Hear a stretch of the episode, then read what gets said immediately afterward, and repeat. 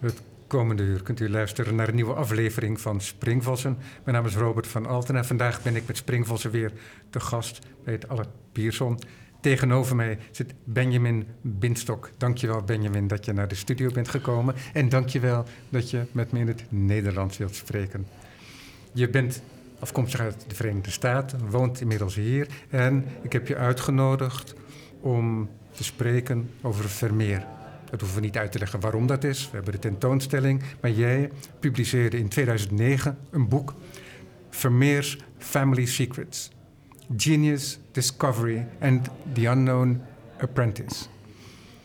In dat boek doe je van alles uit de doeken, maar één van de zaken die je uit de doeken doet, die beëindigt de ondertitel. En dat besluit, dat is The Unknown Apprentice. Daar gaan we het komende uur over hebben. Het een boek dat je al 13 jaar geleden publiceerde, maar het is een theorie die je daar uit de doeken doet, die nog altijd heel erg interessant is. Voordat we het daarover gaan hebben, is, jij bent kunsthistoricus. Hoe ben jij specifiek op het pad gekomen van Johannes Vermeer? Uh, korter en langere antwoord. De korte antwoord is dat ik een. Uh, ik ben, ben gaan kunstgeschiedenis studeren in aan de universiteit. Ik kwam terug de eerste jaar van de universiteit en zei tegen mijn moeder: Ik, ga, ik word uh, Nederlands als hoofdvak. Want het was mogelijk daar. En in alleen twee universiteiten in Amerika. Eens is University of California, Berkeley. Daar zit de toen koningin Beatrix Stoel van taal en letterkunde, cultuur. Denk ik intussen koning Willem, Alexander. En uh, mijn moeder zei, wat, waar slaat dat nou op? wat is er met kunstgeschiedenis? En, en uh, ik had er niet van gehoord. En ik heb het opgezocht in de catalogus. En uh, de eerste klas wat ik nam met Svetlana Alpers uh, volgde was Types of Dutch and Flemish Painting, denk ik. Met ook Rembrandt en Vermeer. En toen al, daar had ik gedachten over Vermeer. Dat groeide uit in graduate school en in toen ik ben dokter maakte over Rembrandt, heb, heb ik ook bijzaak. Je bent gepromoveerd op Rembrandt? Ja. En, uh, en ik heb ook maar essays over Vermeer. Ik was bezig met. en ze hangen samen voor mij, altijd. Maar na de dokter ben ik gaan. ik was eigenlijk een boek aan Rembrandt over, aan het schrijven, wat ik had al lang moeten doen, jonge Rembrandt. Maar ik was meer geïnteresseerd in, Rembrandt, in Vermeer. Het moment, het was een tentoonstelling en ik heb met mijn mogelijke uitgever gesproken. En hij zei, Ben, je moet het boek over Vermeer schrijven. En dat was de wende. En dat, en, uh, en dat is al een relatief lange antwoord. Ik wilde ook heel kort toevoegen dat ik natuurlijk ook Vermeer... Ik ben opgegroeid in Boston. Ik ging naar de Isabella Stewart Gardner Museum als kind. Heb ik de concert van Vermeer, die daar niet langer hangt. En als kind had ik al fantasieën over overnachten in het museum. Het is een fantastisch, prachtig museum met de binnentown, met de antieke zaken. En dat hebben de, de, de, de dieven gedaan. Overnachten in het museum en ze hebben het gestolen. En er ging ook een, een de, de vrouwen blauw hangen op de wand van ons kinderheidshuis als reproductie die mijn moeder terug uit Amsterdam heeft meegenomen. Heeft al in 49 Amsterdam als teenager bezocht. En uh, ik denk dat de, daar, daar, dat is de allerdiepste wortels van mijn uh, verbinding met Vermeer... die samen met mijn verbinding met Holland en kunstgeschiedenis. En Kijk. ik ben daar hier, daarvoor ben ik hier ook. Ja, en weet je nog precies wat jou aantrok aan Vermeer? Mijn verhaal, ik denk, we moeten toegeven dat het altijd, we zijn niet tabula rasa, we, komen niet als blanke doek aan een onderwerp zoals Vermeer. We zijn al beïnvloed van de, dus ik ben van mijn huiselijke uh, sterke invloed dat ik aan musea. En, en zo, zo is dat. Maar je maakt een bepaalde keus, bijvoorbeeld niet Italiaans kunst, wat ik ook een beetje spijt. Ik had uh, toen, nu doet iedereen dat. Uh, en, uh, maar in mijn tijd moest je voor of noordelijk of zuidelijk kiezen. En ik ben aangetrokken, denk ik, niet alleen dat het mooi is, maar ik zou zeggen de diepte. En dat er ook vragen, een uitdaging voor mij altijd. Eh, eh, mensen spreken over de mysterie van Vermeer bijvoorbeeld. Dat is voor mij iets esthetisch, maar ook intellectueel. Uh, de, de, de B-zin van mijn titel. Niet alleen de onbekende leerling, maar genie, wat is dat? Waarin bestaat dat? Discovery, ontdekking, wat is, wat is dat? Wat is de kunstgeschiedenis? Dat alles voor mij hangt samen in de, de werken van Vermeer. De kracht, de, de mooiheid is inextricabel met de vragen die nog beantwoord moeten worden. De bijzonderheid van Vermeer, en dat is dat er biografisch gezien vrij weinig over hem bekend is. Inmiddels, dat wordt toch uh, in de loop van de afgelopen honderd jaar is hem toch nog veel boven water gekomen. Maar in de 19e eeuw schrijft ene Théophile Toré onder uh, de naam Willem Burger in een Frans kunstmagazine. In 1866 is dat, meen ik, over Vermeer. En hij doopt hem eigenlijk daar als de Sphinx van Delft. En de Sphinx, omdat de persoon Vermeer een raadsel bleef achter zijn schilderijen, omdat er vrij weinig over hem bekend was. Het is nu bijna niet voor te stellen, maar Vermeer is niet altijd op dezelfde manier omarmd geweest. In de 18e eeuw werden er schilderijen van hem verhandeld onder de naam van collega-schilders, waarvan hij er ook gekend heeft. Ter Borg, uh, van Hoogstraten. Um, dus, want dat bracht meer op de markt. Dus dat zie je ook dat er een soort, laten we zeggen, pragmatisme heerst met betrekking tot het schilderij. En misschien ook wel dat er niet altijd even goed gekeken wordt. Dat is misschien ook wel een eigenschap. En als je je bezig gaat houden met Vermeer, dan word je al heel snel teruggeworpen op het goede kijken. Omdat er namelijk geen brieven bestaan zoals bij een Van Gogh. En uh, je hebt, hij heeft ook geen levens van andere kunstenaars geschreven, zoals een Vasari. Hij heeft geen boek geschreven over de schilderkunst, zoals een Van Mander of een Van Hoogstraten.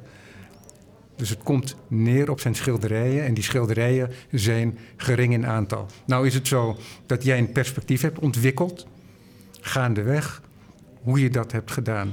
Daar ben ik heel erg nieuwsgierig naar, want ik vraag altijd aan kunstenaars ook hier hoe ze tot hun werk komen. Ja, hoe ben je daartoe gekomen? Want je gaat je richten op Vermeer. En dan heb je niet meteen een panklare theorie voor jezelf die je vervolgens gaat invullen. Zo werkt dat niet. Hoe heeft zich dat ontwikkeld? Uh, ik wil dat beantwoorden. Ik wil graag een, kort ingaan op wat u, wat u net zei over Torre. Ik vind het een wezenlijk heel belangrijk punt. Uh, een, een, paar belangrijke punten. Eerst, het is altijd pragmatisch gebleven. Dus geld is altijd een belangrijke factor. Maar de manier van kijken en de vooroordelen zijn veranderd. Dus waarin bestond de ontdekking van Torre? Dat is om 1860, zoals je zei. 59 is de eerste keer tegen de gezicht op Delft tegengekomen. Maar het, het is samen met de oorsprong van de moderne vaak kunstgeschiedenis de ontdekking van Vermeer gaat samen met de moderne kunstgeschiedenis. Dus ook reproducties, dat je met fotografie die dingen kunnen verbeelden en zien. En uh, um, daarmee zijn we nog steeds bezig, uh, denk ik. Onderschaat, uh, zijn reproducties in onderschaat of wat we daarmee kunnen doen. En dus, ook wat voor effect het heeft gehad. Want dat is ook, ook, in historische zin op het moment dat, er, dat een kunstenaar zijn werk bekend wilde maken tot over de grenzen, dan was het maken van etsen en grafisch werk ja. gebaseerd op de schilderijen van groot belang. Ja. zo konden er werk van de Italianen in Nederland terechtkomen, maar ook werk van uit de noordelijke Nederlanden kon ook op die manier zijn rondreis maken. Dus al als Vermeer meer in zijn tijd reproducties waren, was hij waarschijnlijk eerder beroemd geworden. Eén vraag, waarom kenden ze hem niet? Omdat schilderijen konden niet gereproduceerd worden. Een tweede antwoord is dat die mensen waren minder... De, uh, schilderij van alledaags was onderschat. Was een, was, wordt aangezien als de laagste categorie. En de historische allegorie, Italiaans zo te zeggen. En bovenop, hoogste categorie, Nederlands. Als je uh, schilderij van alledaags als Nederlands, wat het wel is, onderschaat onderste categorie. Dus, ja, dan heb je het hè, over de blik die er destijds, in die 17e eeuw waar we het over hebben, bestond.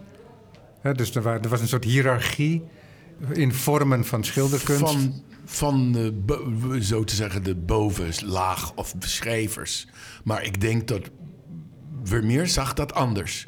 Dus we kunnen niet over alle mensen in de 17e eeuw. Ja. Vermeer zelf vond, heeft gekozen voor schilderij van alledaags. Ja. Dat wordt voor hem belangrijk. Ja, mag, ik, mag ik even teruggaan? Dan onderbreek ik je. Maar kijk, jij gaf net aan dat een uitgever tegen jou zei... misschien moet je niet met Rembrandt bezig gaan... Hij had jou gehoord over Vermeer, maar misschien moet je over Vermeer schrijven. Wat maakte dat deze persoon dat tegen jou zei? Dat was de, zou ik de persoon noemen, William Germano. Bill Germano was vicepresident van Routledge, uh, uitgevers. Waar je boek ook is uitgekomen uiteindelijk. En hij is intussen dean geworden aan de uh, Cooper Union. En uh, intussen is hij met pensioen. Maar hij, is, hij, was ook een belangrijke kracht in de uh, uitgeverindustrie. Heeft nu met cultuur studies en dit soort dingen. Heeft, ja. was een vernieuwer. Dat is ook de school van waar Derrida doseerde. Dit, hij was ook ja, student van, van de man Edward Said ja. aan de Columbia Universiteit. En het ging om, de, om main theory, over de onbekende leerling. Dat vond ik spannend, maar hoe ik sprak over Vermeer was ook vol... Ik was geboeid en geïnspireerd. En ik sprak over hoe moeilijk het was over Rembrandt, jonge Rembrandt. Want het was een zeer ingewikkelde zaak met al die studenten. En hij had gelijk in de zin van: het is een makkelijker verhaal. En het is makkelijker misschien daarmee te beginnen. Maar als je kijkt, na 13 jaar en er is maar één student. Ik ben niet zo ver gekomen, maar het is nog moeilijker met Rembrandt, met al die studenten. Ja, maar gemakkelijk is ook een, een heel relatief begrip. En je kunt je daar echt enorm in vergissen, natuurlijk ook. Net als dat laten we zeggen, een uh, schilderij van een Jozef Albers niet per definitie gemakkelijker is dan een schilderij van Jackson Pollock. Hè?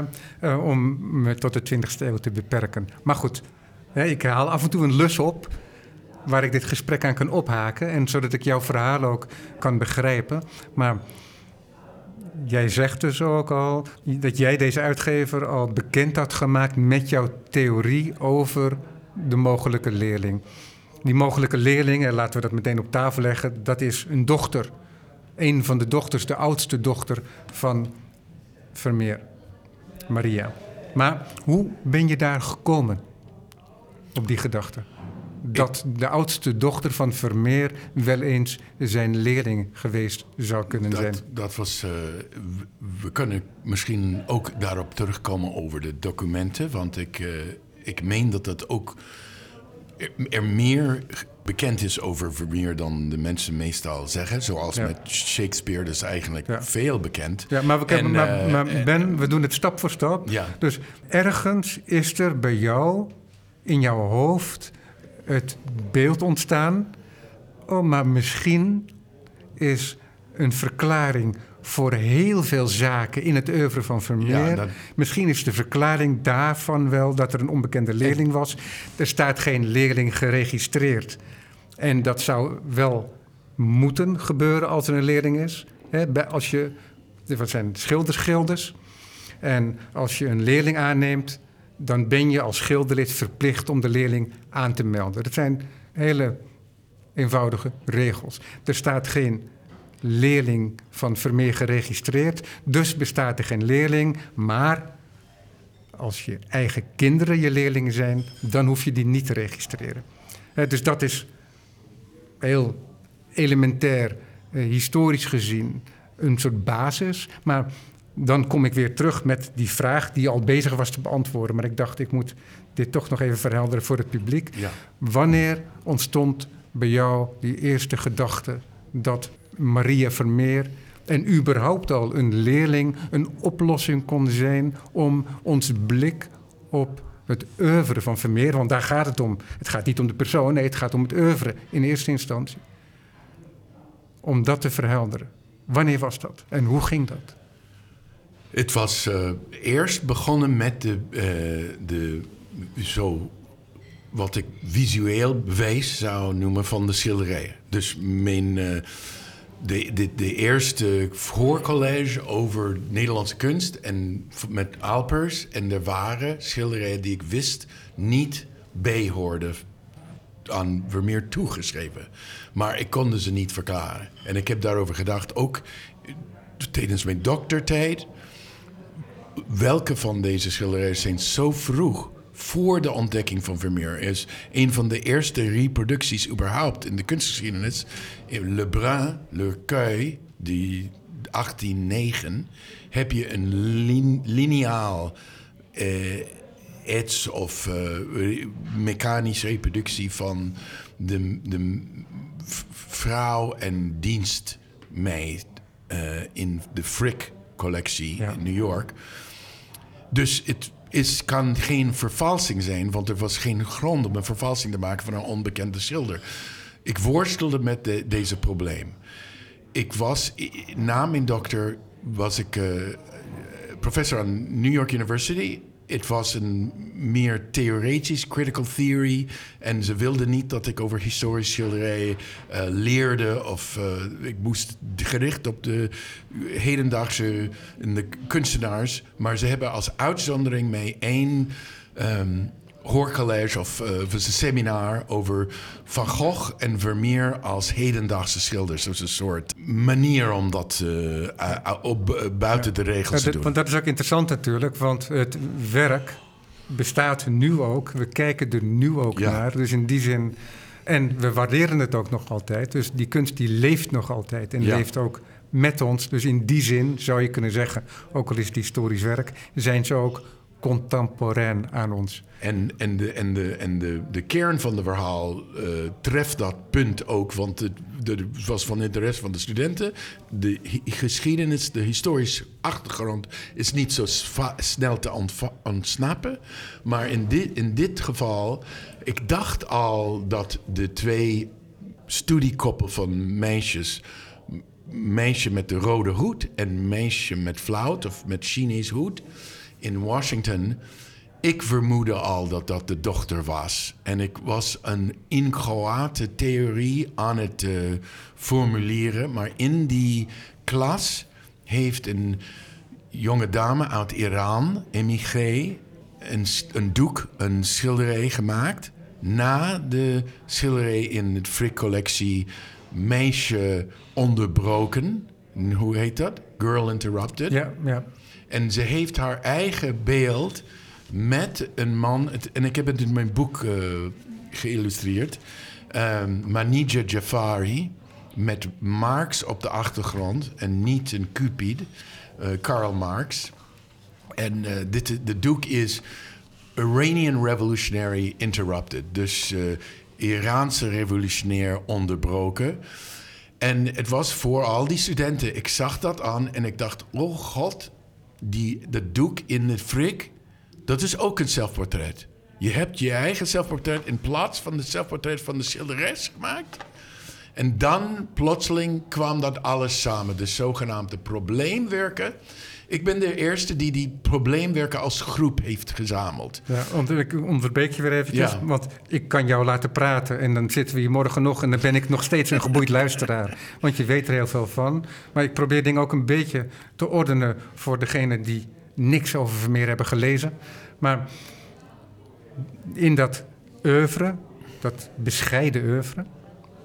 daarvan is bekend dat er sowieso minimaal vijf doeken ehm, verdwenen zijn. En die hebben we nooit gezien in de moderne tijd. Die zijn, zijn ook dus nooit gefotografeerd of anderszins geregistreerd dan via documenten.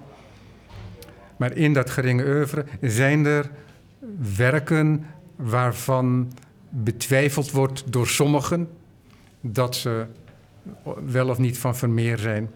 Bij andere werken is dat wat duidelijker, zoals ehm, de eigenaar van het meisje met de fluit. Die zegt dat het meisje met de fluit niet van Vermeer is.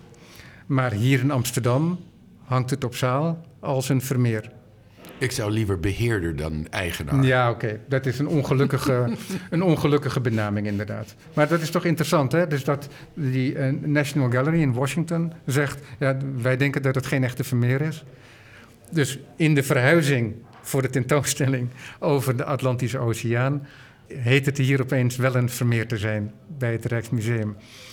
Dus dat, je zou kunnen zeggen, Washington heeft er profijt bij. Die heeft er, uh, als het een echte Vermeer is... Uh, maar daar gaat het niet om. Daar zie je ook dat er een bepaalde ethiek werkzaam is. Het gaat niet om het maximaal toeschrijven van schilderijen. Dus, dus, er spelen ook andere zaken. Dus het is niet altijd heel erg eenduidig waarom. Maar er zijn dus schilderijen waarover gedacht wordt, waarover getwijfeld wordt. En dan is het eigen aan het historisch, kunsthistorisch onderzoek dat mensen met argumenten komen. Waarom wel en waarom niet? Er speelt ongetwijfeld ook politiek mee en uh, er is een bepaald conservatisme. Soms is dat ook wel goed, andere keren misschien wat minder goed. Maar dan gaat het erom dat je, omdat er weinig historisch materiaal is, ook al komt er toch nog in het onderzoek komen er historische feiten boven, dat je ook goed blijft kijken naar de schilderijen. En dat je uiteindelijk ook met argumenten komt, met wat je ziet, of dat te rijmen is met Vermeer. Nou is het zo dat jouw stelling dat Maria Vermeer mogelijk verantwoordelijk is voor een aantal schilderijen die nu toegeschreven worden aan haar vader.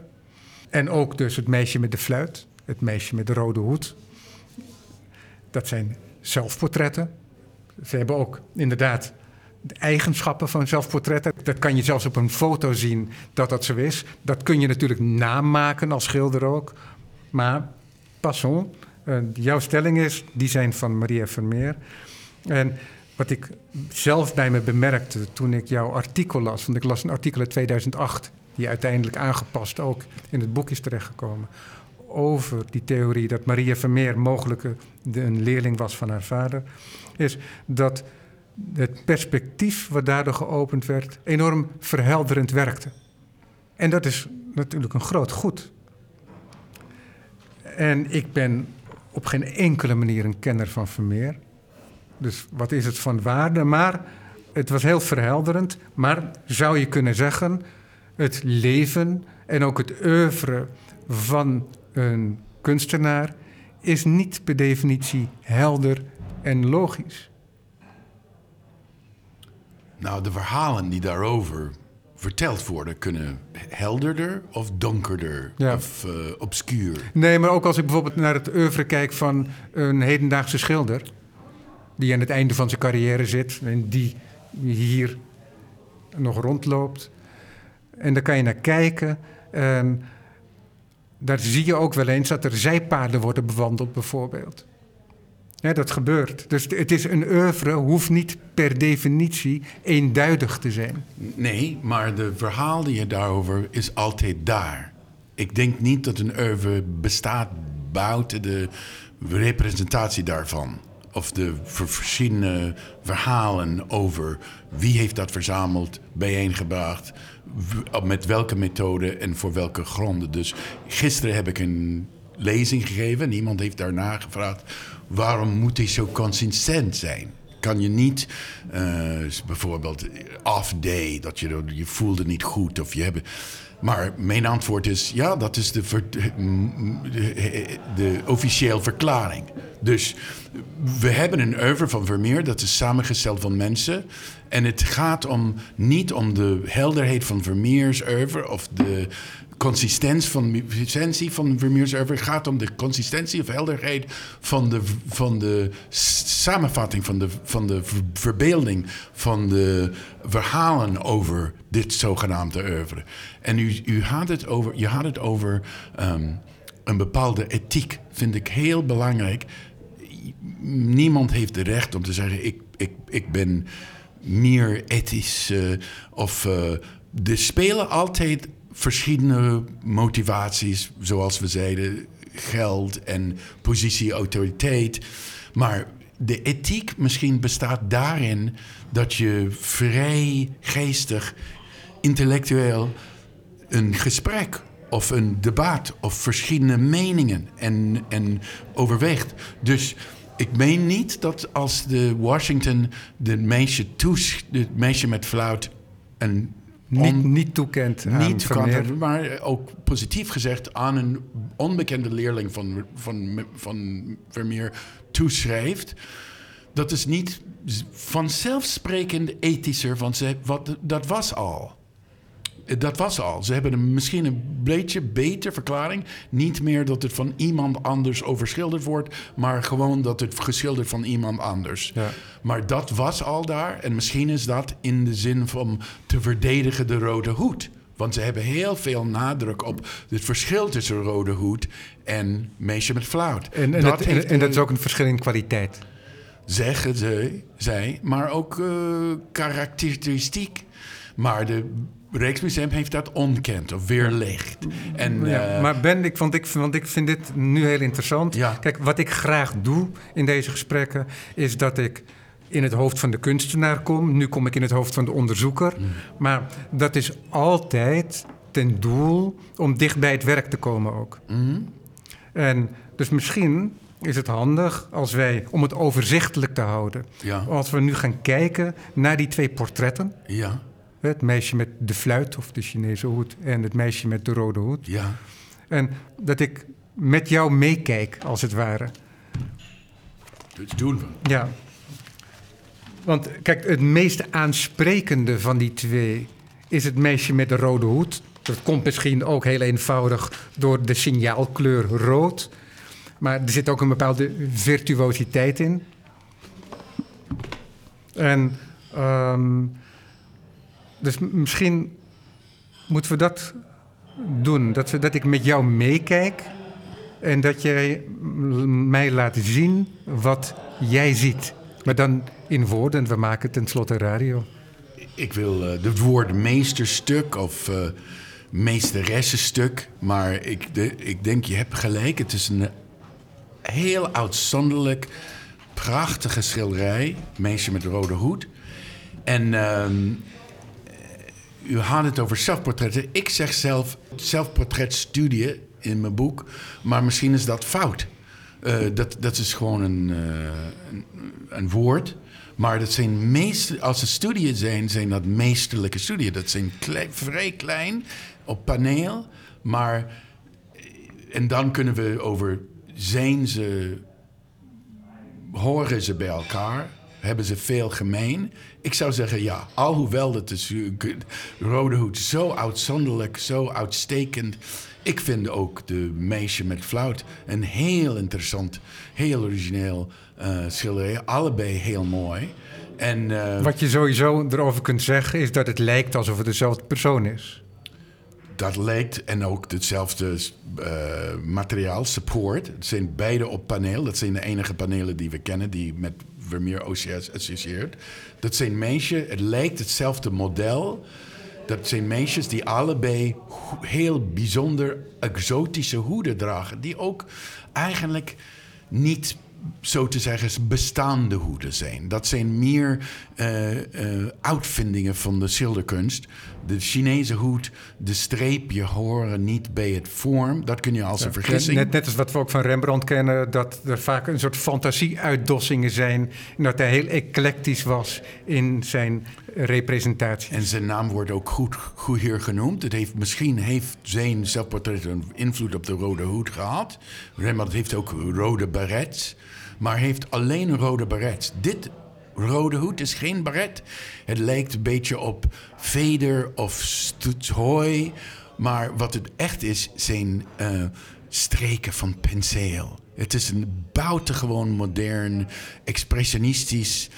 Heel interessant, maar dat is niet karakteristiek van uh, Vermeer, Johannes Vermeer. Eigenlijk meer tegenovergestelde van ja, want wat we heel mooi zien is dat dat rood van die hoed, dat gaat zinderen op de rand. En dat zinderen op die rand, dat is daar waar de hoed het licht vangt dat van boven komt. Iemand gisteren heeft mij een tentoonstelling gezegd... werkt bij een, een house in Londen, een 17e eeuwse house... waar geen elektrische licht mag komen. En ze zegt, die twee schilderen lijken op dingen in dat huis. Dat je ziet, zonlicht maakt op kleuren en objecten een heel bijzonder. Dus je ziet misschien hier komt dichterbij 17e eeuwse licht. Misschien. Dan bij, dan bij de, de meer klassisch, klassisch overdacht schilderijen van wat ik als Johannes Vermeer schilderijen. heeft het zeker een andere opvatting van licht, van de chiaroscuro, ook de chiaroscuro van kleurtonen. Als, een andere eh, opvatting dan hier te zien is in deze twee portretten. In die twee. Want het zijn hele kleine paneeltjes, hè? Klein paneeltjes. Ja. En ook, ik, ik vind We zien ze hier in die catalogus van het uh, Rijksmuseum bijna op ware grootte. Bijna. Ja. En, uh, maar ook om dus te noemen, die, die zogenaamde probleem of misfit of Maria Vermeer, wat dan ook. Die twee in Frik, meisje onderbroken en vrouw en dienstmeisje of dienstmeid. Dan in, in uh, Metropolitan Museum 2, luidspelerin en uh, portret van jonge dame of portret van een dame. En de laatste in privébezit van de Leeds collectie die nieuw in Amsterdam. Maar dat is een heel interessant, want als dat in mijn opvatting is dat de laatste. En die twee meisjes met hoed zijn de eerste. maar we, we drijven nu af, want kijk, jij hebt heel veel in je hoofd. En de luisteraar die weet niet precies waar jij nu aan refereert allemaal. Dus daarom stel ik voor om ons echt tot nu even te beperken. Okay. Tot de twee paneeltjes. Ik wilde alleen zeggen dat dat laatste voorbeeld... heb je ook hetzelfde soort licht, alhoewel het heel anders is. En het is ook van ongeveer hetzelfde maat. Dat is meer haarmaat, zou ik zeggen. Dat Vermeer meer groot... Er zijn voorbeelden waar zij probeert, zoals hem, groot te doen. Dat, dat, daar, daar heeft ze meer problemen mee. Uh, en uh, nou, ik dacht aan de Frik Maîtresse ook. Uh, dat is een heel groot schilderij. De, maar Vermeer doet uiteindelijk... zijn laatste schilderij is heel klein, zoals zij dat doet. Maar in die kleine schilderijen vond het meer het licht. Je hebt een kans... In die beschränkung zeigt zich de meester in die kleine schilderijen zie dat, en misschien is ze een, een soort meester van de kleine schaal. Maar dit is alleen om die. We blijven bij die twee meisjes met hoed. Dat wat ik vind ik heb, als ik mijn boek geschreven heb, heb ik veel nadruk op de onderscheiding. Apart houden. En ik heb, was een beetje hard op haar. Dat je moet ze, ze zijn niet van het niveau. Maar tegelijkertijd gaat samen daarmee. Ze heeft ook grote voordelen of krachten of sterkte. wat de vader niet heeft. En dat is ook. Ja, maar, dit, maar dit, is al, dit al vanuitgaand dat dat idee dat zich bij jou genesteld heeft. dat Maria Vermeer daadwerkelijk ook kunstenaar was. Het is ook niet zo gek natuurlijk. Met die vader die daar schildert, die geen atelier houdt in de zin dat er mensen van buiten meedoen aan dat atelier. Dus het is vrij vanzelfsprekend zelfs. Als in dat kinderrijke gezin, uiteindelijk komen er 14, 15 kinderen geloof ik. dat daar kinderen zijn die helpen. En dit is dan ook nog de oudste. Elf aan leven bleven. Ja, precies. Maar, dus het is zo'n gekke gedachte is het niet. Maar jij zegt dit al indachtig met ja, die Marie Vermeer. Dat is hypothese. Die, natuurlijk, maar dat is een mogelijkheid. Maar waar ik met jou naartoe wil, is dat jij mij helpt te kijken naar die paneeltjes, middels de reproducties die we hier rond het boek voor ons hebben. Daar hebben we het mee te doen. Ik kreeg de paneeltjes niet van het Rijksmuseum hier in de studio. Maar zou je me In helpen? Zou je me helpen willen kijken, zodat ik jouw argumenten kan volgen, Ja. wat dan formele aspecten zijn, waarin jij zou kunnen lezen dat het niet de hand van Vermeer is, maar van iemand anders? En We, we hadden het over de, de twee doeken. En inmiddels zou ik ook moeten zeggen dat er meerdere.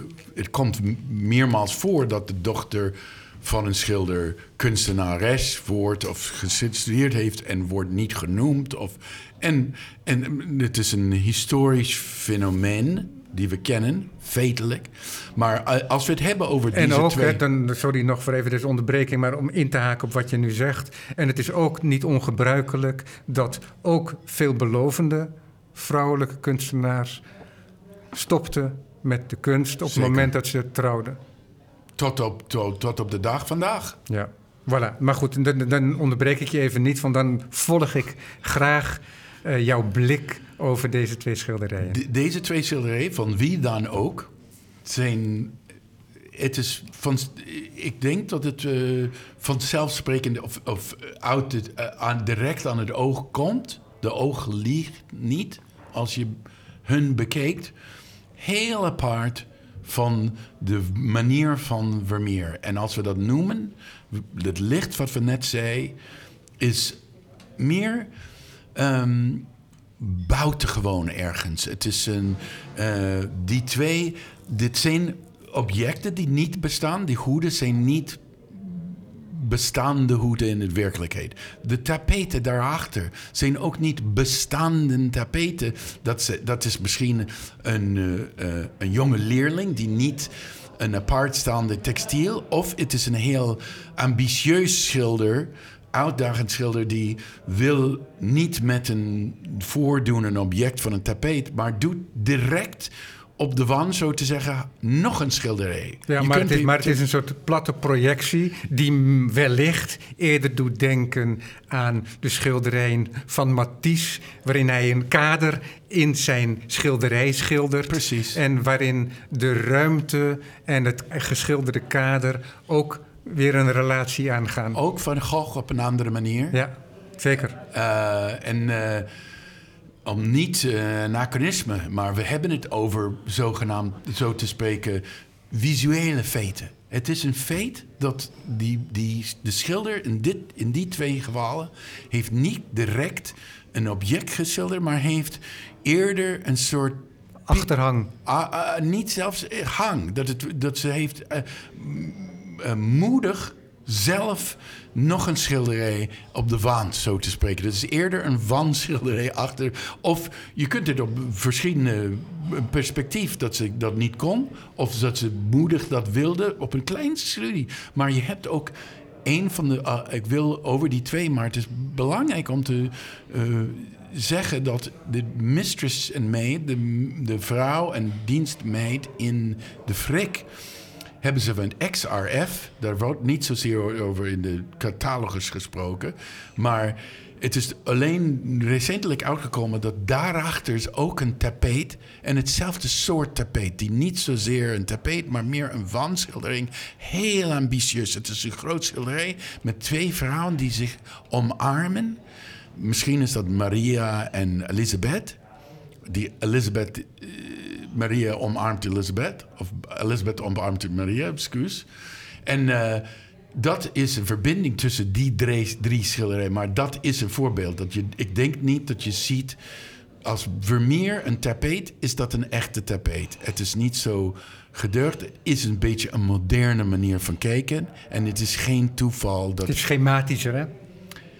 Schematisch, maar ook expressionistisch in de zin van Matisse en Van Ja. Gogh. Dat je Ja. nog meer, ehm, Maar minder stofuitdrukking. minder stofuitdrukking, meer eh, creatief eh, uitdrukking van de schilder. Dit is een buitengewoon creatief schilder. Zo zie ik het hoed ook. Ja. Dat, dat, het, dat het Chinees goed wordt al voor mij genoemd dat het niet klopt. Want de, de strepen horen niet bij dat vorm van de hoed. En het is Ja, niet de, per de, se de, de Chinees. strepen die, die zouden perspectivistisch Ja. zich anders moeten gedragen dan er hier sprake is in die Chinese In de- omdat, de- ze, de- omdat ze, laten we zeggen, de vorm van de hoed niet volgen. De volgende niet en, vorm. Niet. En dat is iets wat we eigenlijk van premoderne kunst ook wel kennen. Dat we van die brokate kleding eh, zien. En, dat, Exact. en dat, de, dat de, het motief in het brokaat eigenlijk als een papier peint, hoe noem je dat? Eh, als een behang eh, doorloopt. Alsof het helemaal plat is. Terwijl er ook plooien aangegeven zijn. Maar die plooien die worden niet verdisconteerd, is laten we zeggen, mooi, in de eh, tekening. gedachte, want je hebt het ook in, in Van Eyck in de Genter altaar of, of bij de broers uh. Ja. Maar dit is precies tussen die twee. Ik zou zeggen, tussen premoderne middeleeuwse kunst en de moderne kunst van Van Gogh en eh, Matisse. Dat het ergens niet klopt van een student, maar het is een heel ambitieus, eh, moedige student. Want het is ook interessant wie het is. En het was misschien vervelend als het klopte, als die, als die strepen vormden, volgden de vorm.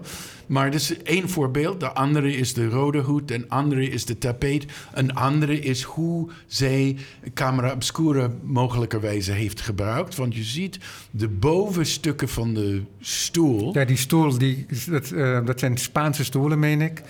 En die zien we terug in meerdere schilderijen. En dat is, dat is die stoel, die kennen mensen wel met die... Het zijn leeuwenkoppen, meen ik, hè?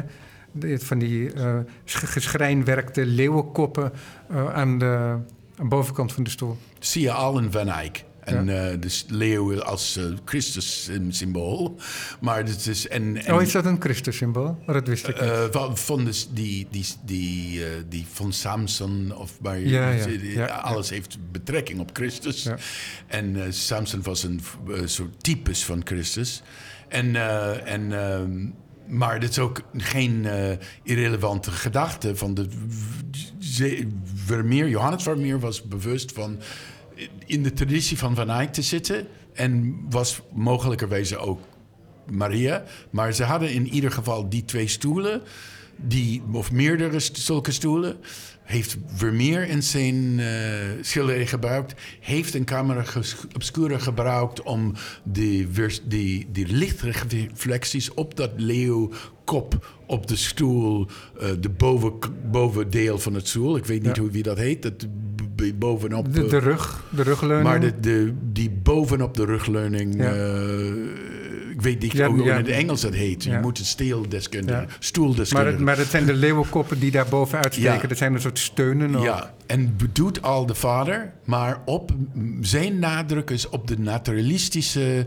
Het licht, het is, heeft een al in zich een beetje expressionistisch, wie Vermeer dat doet, beroemde wijze dat schip in de gezicht op Delft. Ja, Je- ja. Maar zij, Ja, want, ja, want, zij want- doet mag, het op mag een- ik het samenvatten? Want je zou kunnen zeggen dat Vermeer de lichtval en met de lichtval het object optisch representeert, optisch schildert. En het is niet zo dat hij het fysiek schildert. Dat is een verschil. Want als je dichtbij komt bij Vermeer, en maar dat geldt misschien ook wel voor Maria Vermeer, als je dichtbij komt, zie je dat het oplost in losse verfpuntjes vaak.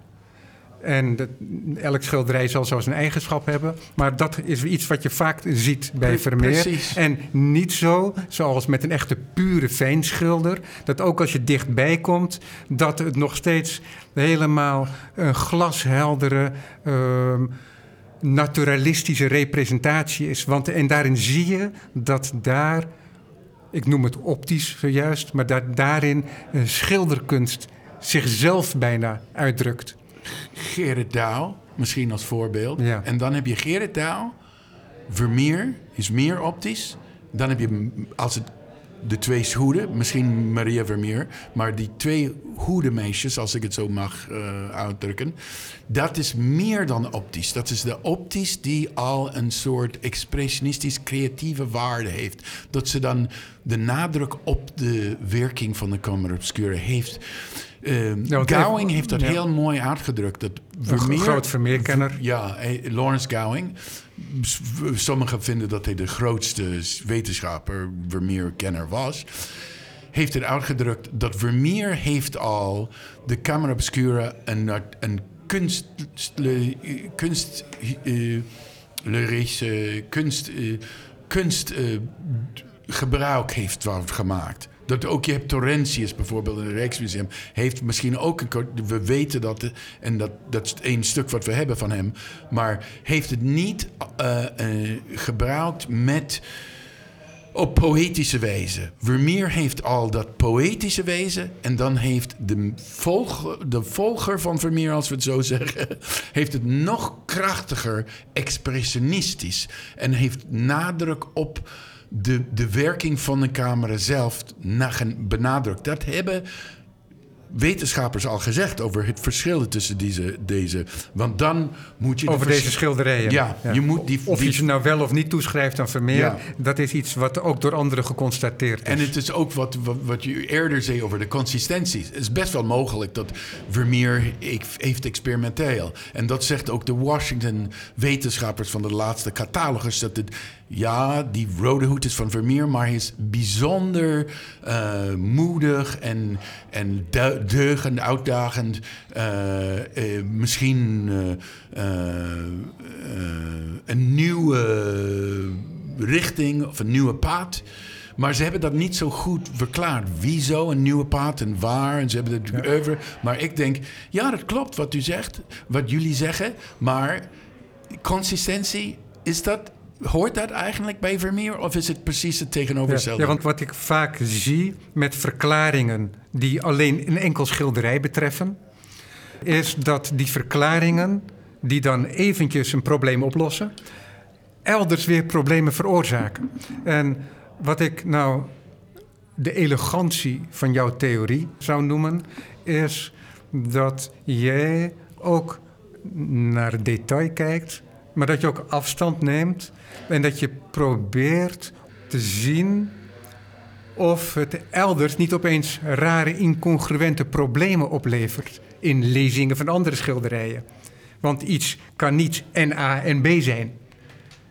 En dat is vaak wat er gebeurt. En in die zin zou je kunnen zeggen, om het woord consistentie dan op jou toe te passen, is dat jouw blik ook voor een bepaalde consistentie zorgt in een de ruimere blik op het oeuvre.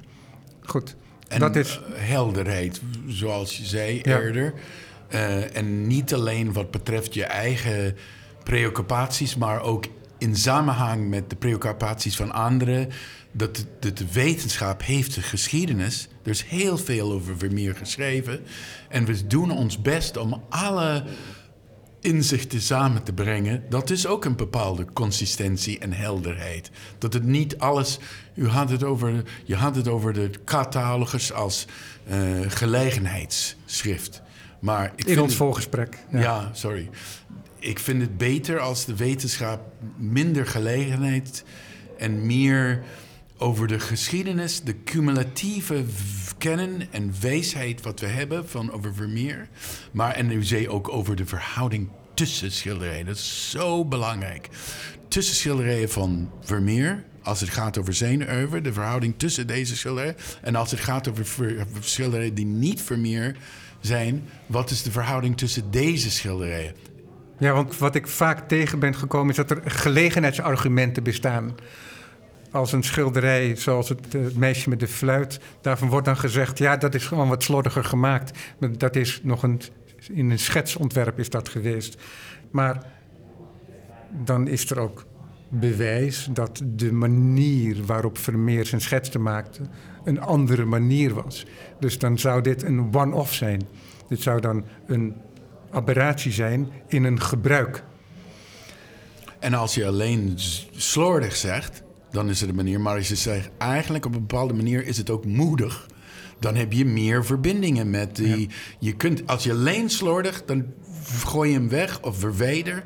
Maar er zijn een hele hoop kwaliteiten, karakteristieken die samengaan met de rode hoed. Maar als, we dat dan, als ik jou dan volg, hè, dan... We hebben nu deze twee op een spread naast elkaar. Mhm. Links het meisje met de fluit, rechts het meisje met de rode hoed. Wat zijn de overeenstemmingen, behalve dan dat het de- dezelfde persoon is die afgebeeld lijkt te zijn? Eh, ze dragen alle twee een hoed. Ze hebben alle twee het, de karakteristiek die je zou toekennen aan een zelfportret. Ik heb mezelf als kind ook wel eens zelf getekend. En ja, iedereen die kan dat herkennen.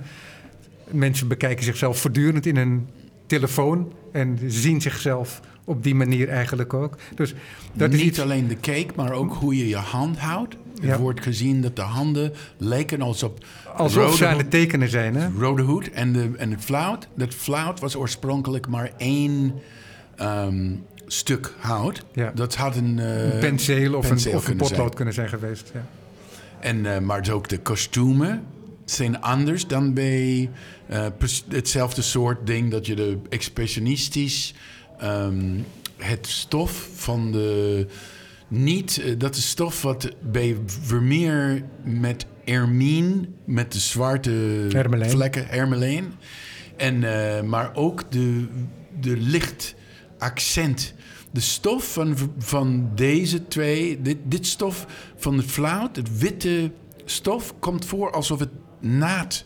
Of het is zwaarder. Heeft een soort zwaarde. En we weten ook van de röntgens dat ze heeft oorspronkelijk meer ehm, eh, hout vertoond, zo te spreken.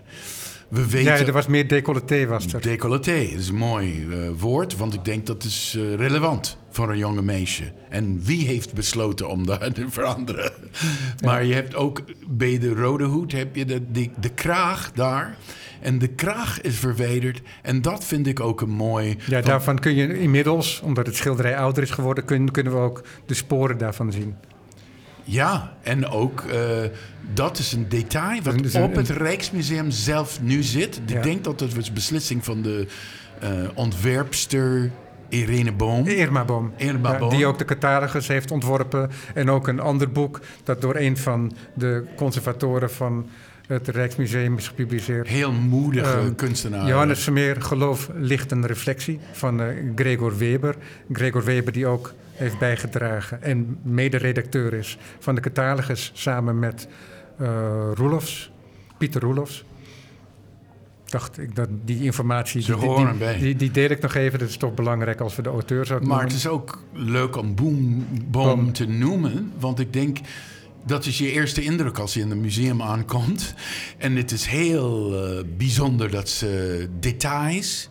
En dat vooral die twee details, drie details van het melkmeisje... En dan van die twee, van het rode hoed, van de kraag van de rode hoed. Ja. En alleen een deel van de kraag, precies het deel dat verwijderd was. Ja. Dus als je het eerst ziet, dan denk je, wat is dat nou? Maar pentimenti zijn normaal, toch? In de schilderkunst. Dit is eh eh, eh, eh, uitzondering, zou ik zeggen. Van, je ziet nooit in Vermeer zo, da, zo, zo vanzelfsprekend evident. Een interessante term Ja. is het eigenlijk. Want pentimenti, dat is in letterlijk Italiaanse zin een, een boetedoening. Ja. Hè, maar dat is als een schilder een, zijn correctie aanbrengt. Ja, In het schilderij, dus niet in schetsontwerpen en dergelijke. ja. Maar dat is op zich niet ongebruikelijk. Maar goed, ik onderbrak je weer. Nou, dat is w- zeer, zeer belangrijk ook voor Vermeer. Dat een pentimenti bijvoorbeeld, dat die, die schilderij op de achtergrond verdwijnt. En in sommige gevallen is het helaas Ja, dat er, dat er eh, schilderijen die wij nu kennen met een witte kalkachterwand, Ja. waar prachtig blauw doorheen gloeit inmiddels, Ja. dat daar ook al, dat schijnt soms ook al door, maar het is ook met het röntgenonderzoek onder andere, is gebleken dat daar schilderijen of landkaarten en dergelijke op de achtergrond te zien waren. Dus er is een enorme vereenvoudiging. Dat Die is de, uit, tot uitdrukking gebracht middels die pentimenti. de neiging van Vermeer. En eh, in één geval is dat ook eh, verdwenen in Dresden. En misschien zou je kunnen zeggen dat de conservators een soort pentimento hebben voor wat, wat Vermeer deed. Want ze hebben dat zelf veranderd. Maar uh, in dit geval gaat het om een, een probleem met licht, wat je ook ziet in de Rode Hoed met de pareloren, de oral, uh, oral hang, uh, de parel de, pareloorbel. Ja. Oorbel. Net zoals het meisje met de pareloorbel, waarop ze waarschijnlijk reageert. Mogelijk hetzelfde model, mogelijk hetzelfde pareloorhang. Ja, want ik wat even belangrijk, want om het begrijpelijk te houden voor de luisteraar, is dat jij niet zegt, ja, je hebt Johannes Vermeer en in zijn studio werkt ook uh, zijn dochter Maria, maar er is natuurlijk interactie.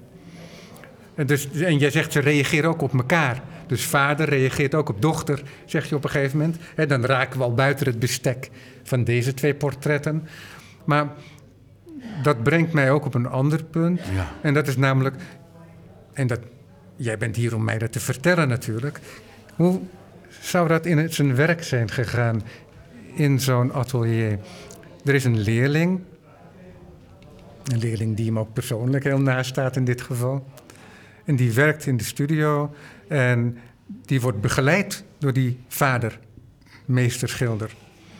En ik herinner mij als kind, als ik er niet uitkwam met een tekening, dat mijn moeder, en dan zat ik op de grond altijd, en dat mijn moeder, die haalde ik dan bij, en dan kwam er een hand tevoorschijn, en die hand die was veel vaardiger dan mijn hand. En die toverde als het ware. En dus in zo'n tekening zat dan ook wel eens de hand van mijn moeder. Nou was die hand heel duidelijk te onderscheiden. De hand van die moeder en de hand van de negenjarige Robert. En in dit geval vraag ik me dan af: heeft de vader niet ook een hand in het schilderij van de leerling? Hoe ging dat in zijn werk? Hoe was dat met Fabricius en Rembrandt en Van Hoogstraat en dergelijke? Is daar iets over bekend? Over hoe dat ging?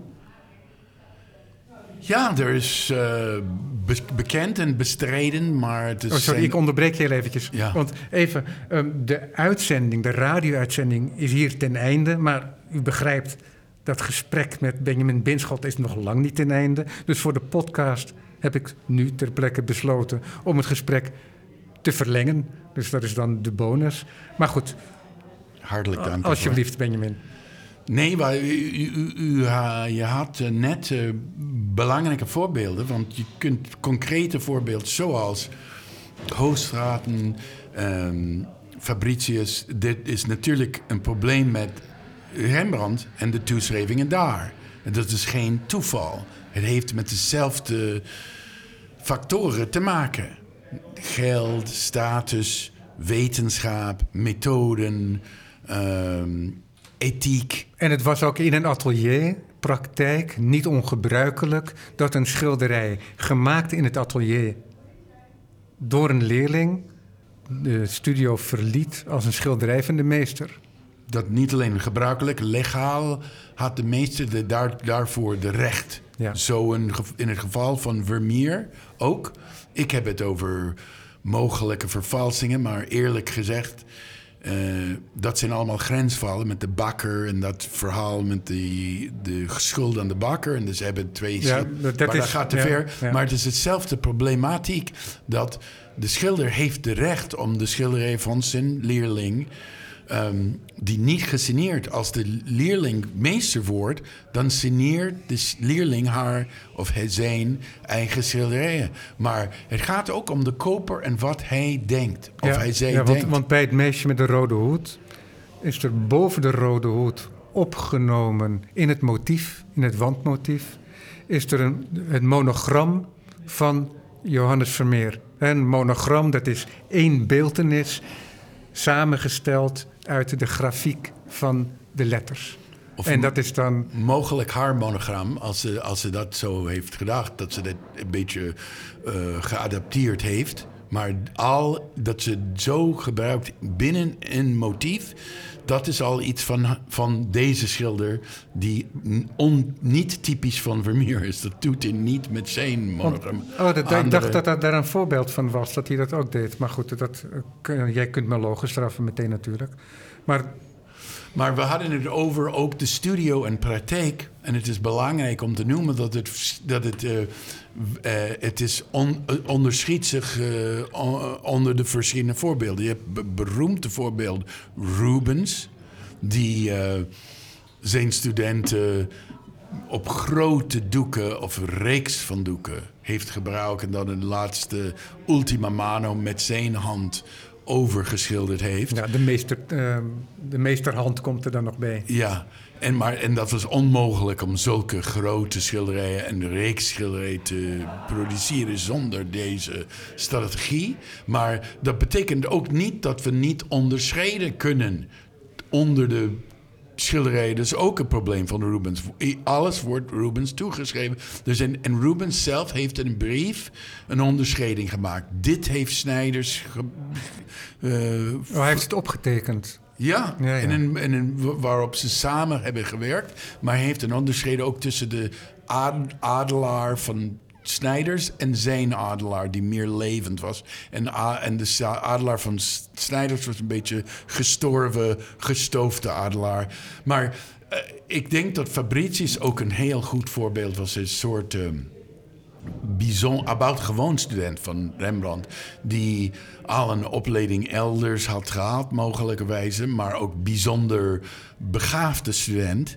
En had al in de atelier we hebben een zeer kleine voorbeelden van een tekeningen die Rembrandt heeft is uh, aangepast. aangepast en heeft het ook uh, gemerkt op de achterzijde. En ook de één schilderij in München, waar mogelijk van uh, Flink en dan overgeschilderd van Rembrandt staat daar.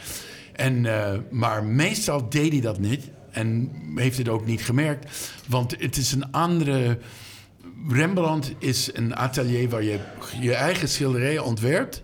Het wordt misschien Rembrandt gesigneerd van mogelijkerwijs ook de, de student heeft daar Rembrandt opgeschreven. Het is, het is een ingewikkeld en zeer brede thema over te, te spreken. Maar als we kort terugkomen op die meisjes met hoed. Ik geloof niet dat daar de Han van Vermeer bij was. Want het is ook niet. Hij zou het helemaal moeten overschilderen. Dat is niet zijn manier van schilderen. Om, hem, om het schilderij weer eigen te maken. Ja, of, of zelfs daaraan iets toe te voegen, was het een soort tegenidee. Hij kon ja. er niets toevoegen, want er was precies de tegenovergestelde manier van kijken. Dat beweer ik. Tenminste, maar we moeten kijken en we moeten bespreken. Ja. Wat is in die twee, als we alleen beperken op de meisjes met hoed... Wat is hier aan Vermeer? Ja, ik, ik heb je een beetje met de hand op de rug, één hand op de rug gebonden natuurlijk. Omdat jij meerdere schilderijen bespreekt. Maar ik dacht, voor de helderheid van ons gesprek... anders springen we over van schilderij naar schilderij. Het. het. wordt ook ingewikkeld, dan, want er is een ontwikkeling in, de, in het mogelijke student. Ja. Maar als hier te beginnen, ik beweer... Alhoewel er techniek is, en het gaat ook om de toeschrijving... en wat je zei over, dat is de grap van Pieter Roelofs. Dat het verandert in de vliegtuig. Schilderij verandert niet. Het is de toeschrijving, de, de etiket, de naam die daarop geplakt wordt van de verschillende instellingen. Ja, dan verwijs je nu naar de toekenning in Washington niet en hier wel van het meisje met de fluit en, aan en, Vermeer. En die toekenning heeft met een relatie te maken. De relatie tussen de twee schilderijen. Zijn het dezelfde? Want er zijn eigenlijk uiteindelijk drie mogelijkheden. Of zijn beide van Vermeer, zoals het Rijksmuseum zegt, het eerder. Uh, of één van een student van Vermeer en één van Vermeer als Washington. En ook eerdere uh, wetenschappers hebben gezegd, of zoals ik. En ook andere eerdere wetenschappers hebben gezegd, beide student van Vermeer. Ja. En ik denk dat uh, om te spreken over consistentie en helderheid, consistentie, de, de laatste is het meest overtuigend, want het gaat om. Er zijn problemen mee, bij uh, problemen en ook sterkte die niet behoren bij meisje met flauwt. Maar je ziet het ook toch bij uh, Rode Hoed. En ze, ze horen zeker samen. Er zijn zoveel eigenschappen. Ja, maar, maar, ook, maar ook dus inconsistenties. Dus je ziet. Iedereen, of bijna iedereen, vindt het meisje met de rode hoed een beter schilderij beter omdat het een heel, heel groot schilderij op klein schaal. Ja. Het is een heel bijzonder schilderij in de geschiedenis van de kunst, denk ik. Ja. Maar dan komen we op, dat, op een ander punt. En dan keren we zo meteen wel weer terug bij die schilderijen natuurlijk. Want daar zijn we nog lang niet over uitgesproken. En we komen ook niet tot het einde. Hè? Maar is het mogelijk dat die jonge leerling van Vermeer al zo'n meesterwerk voortbrengt? En jij zegt natuurlijk ja, maar Duchamp zegt een meesterwerk wordt achterhaald, na, later bepaald. ja, dat is ook Zoals, zo. eh, als, eh, hij zegt, zoals eh, rum wordt gemaakt van suikerwater. Ja. En Nee, maar dat is ook zo, want anders dan zou een kunstenaar al stoppen. In, in een hedendaagse kunstenaar in ieder geval. geschiedenis. Maar, het, wordt eh, aangekend, teruggenomen. Ja. De, de, de meningen veranderen. En we moeten dat zien. Dat is alles in... maar niet alleen meningen veranderen, ook overtuigingen en over wat, je, wat een kunstenaar wil, zelf wil uitdrukken. Maar wat Daar weten we? We weten dat Vermeer... Ik denk dat we nemen dat niet terug. Iedereen is overtuigd dat Vermeer heel belangrijk, mooi, diep schilder is. Ik vind het eigenlijk... Vermeer is te vergelijken met de Parthenon voor de Grieken. Ja. Het is iets bijna heilig voor de Nederlandse cultuur en geschiedenis. Dat begrepen we. Maar als we hebben het over vreemde schilderij binnen dat oeuvre, zoals de Rode Hoed, zeker een vreemd, uitzonderlijke schilderij. Het, het, we hoeven niet te bestreden dat het een wezenwerk is, want het ho- hoort al bij Vermeer. ja, want er is een bepaalde karakteristiek, zou je kunnen zeggen, die deze werken ook onderscheidt. En dat er is in ehm, het werk van Vermeer, ik denk dat de meeste mensen dat wel erkennen ook, hè, het is, er is niet alleen licht dat zo'n rol speelt, maar ook een bepaalde contemplatie, een bepaalde stilte, een bepaalde innerlijkheid is misschien een beter woord. En wat deze schilderijen laten zien, nou kan je zeggen dat een vroeg werk van Vermeer eh, daar tegenin gaat natuurlijk. Ja, dat is eh, de, de, de koppelaarster. Dat is een beetje boertig. Maar over het algemeen zou je kunnen zeggen dat er een bepaalde innerlijkheid verbonden is met die schilderijen van Vermeer. En deze twee paneeltjes zijn directer. En jij noemde al het woord expressiever. En jij zei eerder in een ander gesprek, warm en koel. Ja, Vind ik ook ja, eh, ja dat als, als, als een soort samenvatting inderdaad van de twee posities die je zou kunnen onderscheiden. En maar het is wel grappig om aan de jonge Vermeer te... Want ik denk dat die rode hoed is mm, gedeeltelijk misschien een reactie op de koppelaarster. Ik vind dat eerder een soort eerste meesterwerk. En ik zou de historische schilderij daarvoor... die ook prachtig en fantastische schilderij... maar Di- Diana of Christus, Maarten, Ma En nu Maria... heb je het over de vroege schilderijen van Johannes Dat is Vermeer. eh, misschien rauw en boertig. Wat je hebt in, in eh, Koppelaarster is een combinatie van boe- rauw boertigheid met genialiteit die niet eh, grenzeloos. De diepte van deze schilderij, de mooiheid, maar het is ook. Hoe kun je het zeggen dat het soort. het is. Ze noemen Bru- het brutaal. brutaal. Ze noemen het in het. In het eh, Catalogus gebru- heilig. Gebruikt hij nou het woord frech? Frech is het Germanisme. Ja, inderdaad. nou, dat is toch interessant om een Amerikaan die Nederlands spreekt, vloeiend Nederlands spreekt, het woord frech te horen gebruiken. Nou, maar de- er is iets een beetje Germaans aan dat beeld. Ook Ja. de, de, de, de keramiek. En het heeft met een de- bepaalde Duitse traditie van de bordeelscène. Het is een boertig natuurlijk, is niet. Want Nederland is ook een soort eh, combinatie van Frankrijk en, en Duitsland op een bepaalde manier. De cultuur van de 17e eeuw, dat zijn tegenpalen. En eh, voor Ja, bovendien, de, de, de vrouw van Johannes Vermeer is met haar familie vanuit Antwerpen Mhm. eh, op de vlucht voor uh, waarschijnlijk ook het economisch laagtijd ten gevolge van de oorlog met de Spanjaarden zou, naar, naar, uh, naar de Nederlanden getrokken, noordelijke de, Nederlanden de getrokken. jonge Vermeer, de koppelaarster heeft een beetje Vlaams-Burgondisch zinnelijkheid. Wat langzaam verdwijnt in zijn schilderij, wordt steeds zuiverder, helderder, Nederlands misschien om dat zo uh, als cool en warm uit te drukken. En dan zie je dat weer in de twee hoedenmeisjes. Maar het is leuk om daaraan te herinneren dat het is um, mogelijk een jonge leraar, uh, leerling die niet alleen op de meester reageert, maar op een meester die zelf ooit een jonge mens was. Ja. En brutaler en boertiger en expressiever. Ja, en op zoek dus naar zijn eigen stem ook. Zeker. Of zijn eigen hand. Met zijn eigen worsteling met zijn meester, Rembrandt. Want die koppelaarster is een directe reactie op de Rembrandt en Saskia. En uh, als uh, verloren zoon is ook een soort verloren zoon, dat koppelaarster. Is een soort verlorene protestantse zoon die in een katholieke huishoud terechtkomt. Ja, ja. dat is heel mooi. Ik zag een foto van jouw oude appartement in Manhattan. En terwijl je je studie aan het schrijven was, dat boek dat hier naast ons ligt, Vermeer's Family Secret, is er een foto gemaakt door Marek Wieczorek, die mij in jou heeft voorgesteld. met wie ik een paar keer over Mondriaan heb gesproken.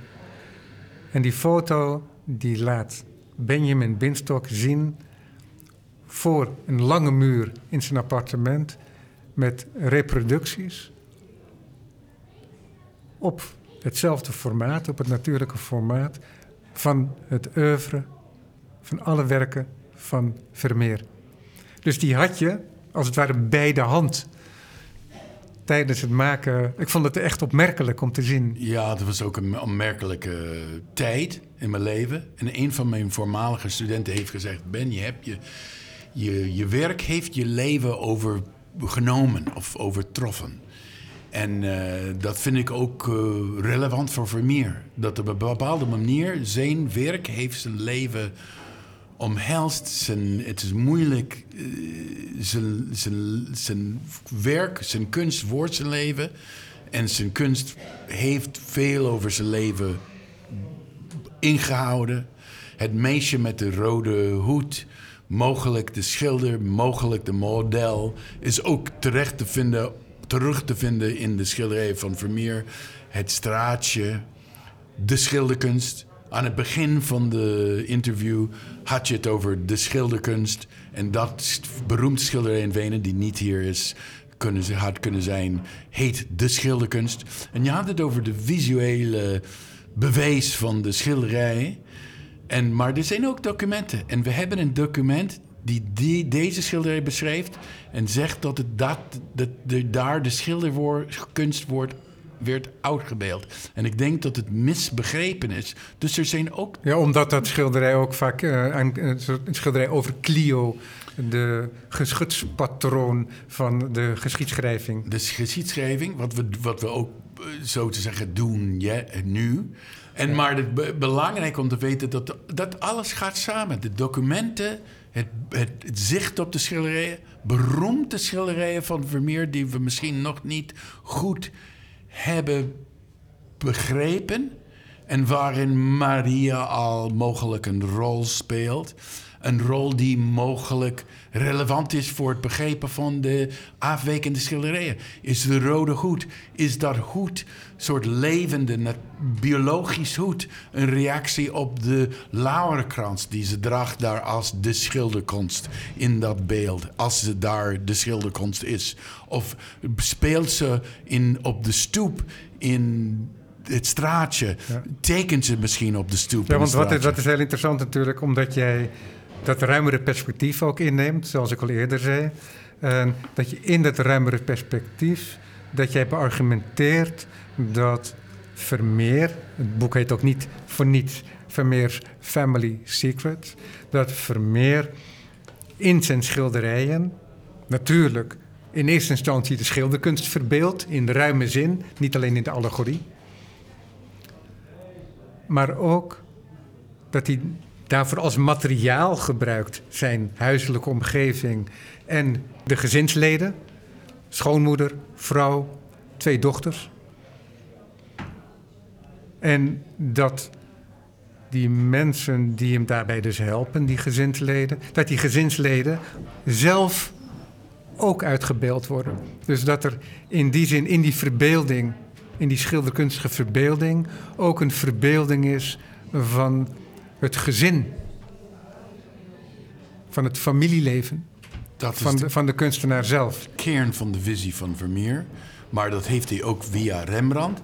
En ik denk dat het is iets noordelijk. Ook zijn traditie. De kern, de essentie van dit alles. En we hebben het over schilderkunst. Net, je, je zei het net, niet alleen allegorisch maar, of metaforisch. Dat is de hoofdzaak. De, de schilderijen en de schilderkunst. En daarnaar kijken we en we zien hier, als we het over de rode hoed, het meisjes met hoed, of over de oeuvre van Vermeer.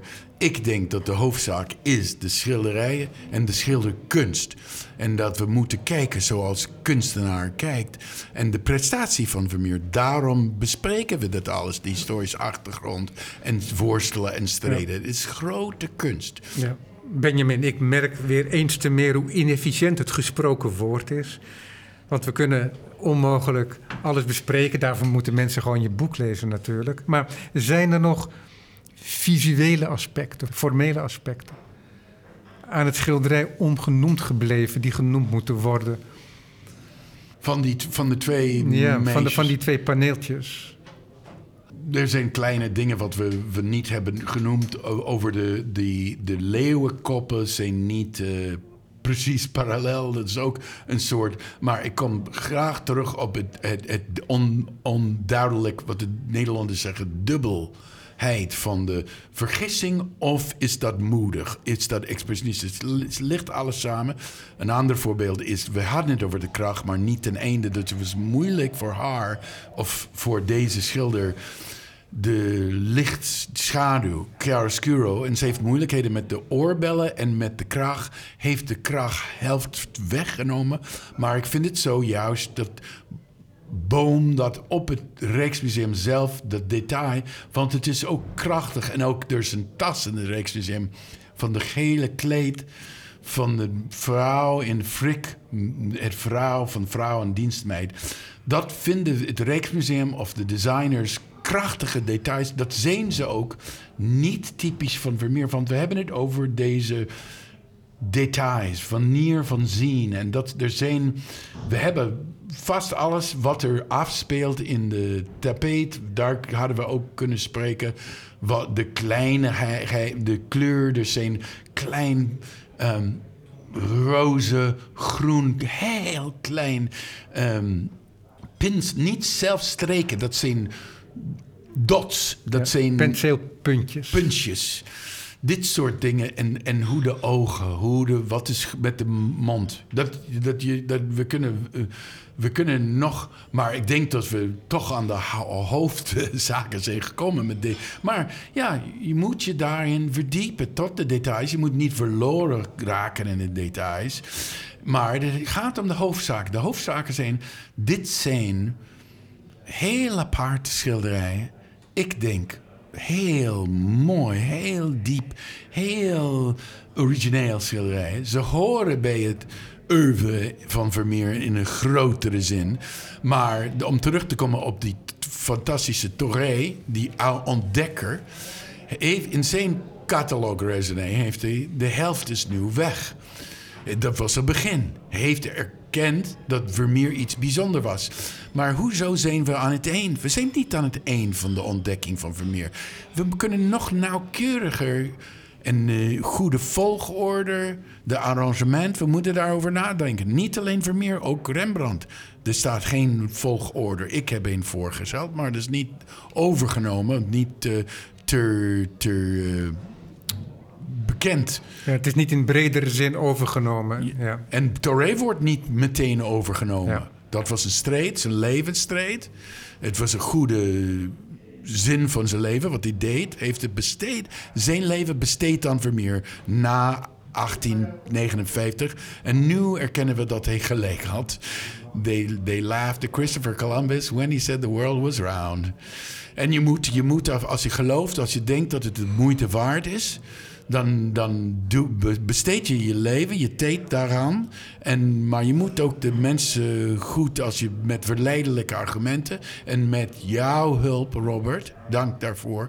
En je moet, je moet je alles doen om de mensen in de, in, de, in de diepte, in de vragen. Maar het begint al met, ik zou zeggen, het begint al met het verschil tussen Rijksmuseum, Washington, over flauwt. Als we niet daarover praten, bespreken, zijn we verloren. Ja, ja, die uitwisseling die blijft belangrijk. En die uitwisseling die moet altijd met argumenten gevoerd worden. En die argumenten die moeten gewogen worden. En dat is natuurlijk heel interessant, die uitwisseling. Die kan ook heel moeilijk zijn, denk ik. Maar het is ook verrijkend, denk ik. Dus je zei zelf ook, ja, ik moet blijven lezen, want er wordt voortdurend gepubliceerd. Dat, en, dat lossen we ook op als de Nederlanders dat zeggen. Het is moeilijk, maar het is de moeite waard om dat te bespreken. Nou, we hebben nu een voorlopig einde, een soort arbitrair einde aan dit gesprek krijgen we dan. En ik wil nog graag één boek eventjes heel kort met jou bespreken. Johannes Vermeer, Geloof, Licht en Reflectie, ik noemde het al, van Gregor Weber. Hoofd uh, beeldende kunst, geloof ik, van het Rijksmuseum. Die, hoofdcurator. Hoofdcurator, die heeft ook in de catalogus artikelen geschreven. En dit artikel, dit werd veel langer. Dus het werd een aparte publicatie, ook verzorgd door Irma Boom, zoals alle boeken van het Rijksmuseum. En wat hij daarin uit het doeken doet, ik weet niet of ik ooit de tijd heb gehad om het te bekijken, is dat die familie, dat gezin, dat woont in een katholieke wijk. Vermeer is in een katholieke familie getrouwd. Hij was zelf van protestantse komaf. En zelfs oranje gezind protestant. En belandt met zijn gezin ook in een katholieke wijk. In die, een wijk waarin een aantal instituten worden bestierd ook door Jezuïeten. Er is zelfs een missiepost. En het verhaal van Gregor Weber is, die benadrukt als het ware de relatie van leven, maar ook werk van Vermeer met het katholicisme. En niet alleen specifiek met het katholicisme, maar ook met de ideeënwereld, heel specifiek van de Jezuïeten. Het is een belangrijke factor of dimensie van het werk van uh, Vermeer. Uh, maar net zoals we net zeiden, dat ik vind de de, die, de ethiek, niet alleen de ethiek, maar ook de beloning uh, van de intellectueel bezigheid om over kunst te spreken, ligt in verschillende meningen. Debatten, uitwisselingen.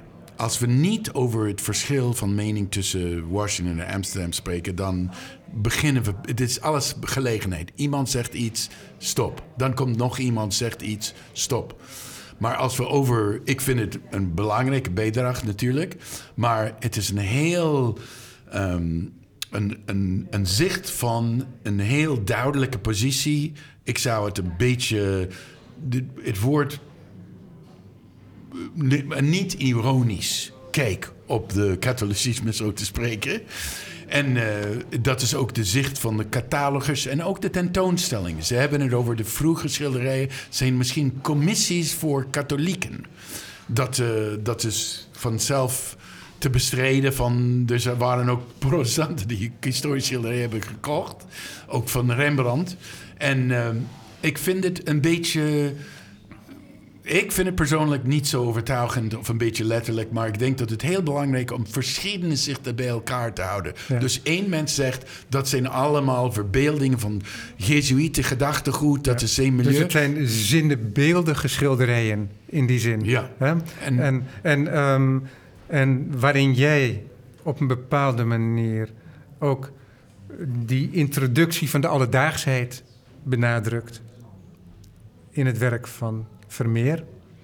En ook zijn, zijn eigen leven in die schilderkunst plaats laat nemen. En daarmee zeg je niet dat het een documentaire representatie van zijn privéleven is, maar je, je zegt, ja, de schilderkunst en het familieleven komen samen in het werk. Hè, Ja. Als ik dat mag samenvatten. Zo. Ja, de, maar de, de, de genie ligt in hoe je dat doet. Ja. En het is alles andere als letterlijk of... Maar, daar, maar- daarbij hoort ook religie Ja. en katholicisme. Ja, dat, dus- hoort- ja, dat, is ook een dat- deel dat- van de dat, alledaags. Dat misken jij niet in die zin. Maar, en wat eh, Gregor Weber doet, hij is hier niet aan tafel om zijn stelling met ons Ja. te bespreken. Dat zou natuurlijk het beste zijn. Maar ik, ehm, ik dacht, ik vind het toch interessant om te Ja. bespreken met je, omdat Gregor Weber hierin op een bepaalde manier weer een oude, de oudere traditie uit de schilderkunst, namelijk de zinnebeeldige representatie, benadrukt. En, ehm, en dat vind ik heel interessant, omdat ik dan als niet-kenner dat schilderij ook ken en ook gezien heb. En ik heb er altijd een dilettante mening over gehad natuurlijk. Maar kijk, als ik naar dat schilderij kijk... en dan hebben we het over de alle- allegorie van het katholieke geloof... zoals wij hem kennen. Ik weet niet of dat de titel is die Vermeer er zelf aangaf. Ik heb dat altijd als zo'n soort metapositie gezien... net zoals dat ook in de schilderkunst het geval is. Hij representeert een representatie. Dus er zit een soort verdubbeling in. En we kijken daarmee naar een soort toneel. En de dame die dat katholieke geloof representeert, zinnenbeeldig representeert, die heeft zo'n potsierlijke en pathetische houding. Je zou dat eh, smerend kunnen noemen en, eh, en grollend. Dat er ook al bevindt zich daar het lijden van Christus op de achtergrond. Want we zien in het schaduwdeel op de achterwand Christus lijden. Maar we zien ook die potsierlijke, in mijn lezing, representatie van het katholieke geloof. Waardoor ik niet anders kan denken dat daar ook ironie in het spel is. Dus, en, eh, en het is voor mij heel moeilijk, en misschien is dat de vertekening van de tijd, en dat ik spreek als een 20ste, 21ste eeuwer, maar ik kan me niet losmaken van dat perspectief. En als ik dan eh, Weber lees, die op een hele intelligente en hele serieuze manier de zinnenbeelden in het schilderij interpreteert. Over de spel van het licht en de betekenis van licht voor de Jezuïet. En dan, eh, om dat in het kort uit de doeken te doen, is die betekenis van het licht dat de, het licht de oorsprong is van God. En dat het licht eigenlijk God is.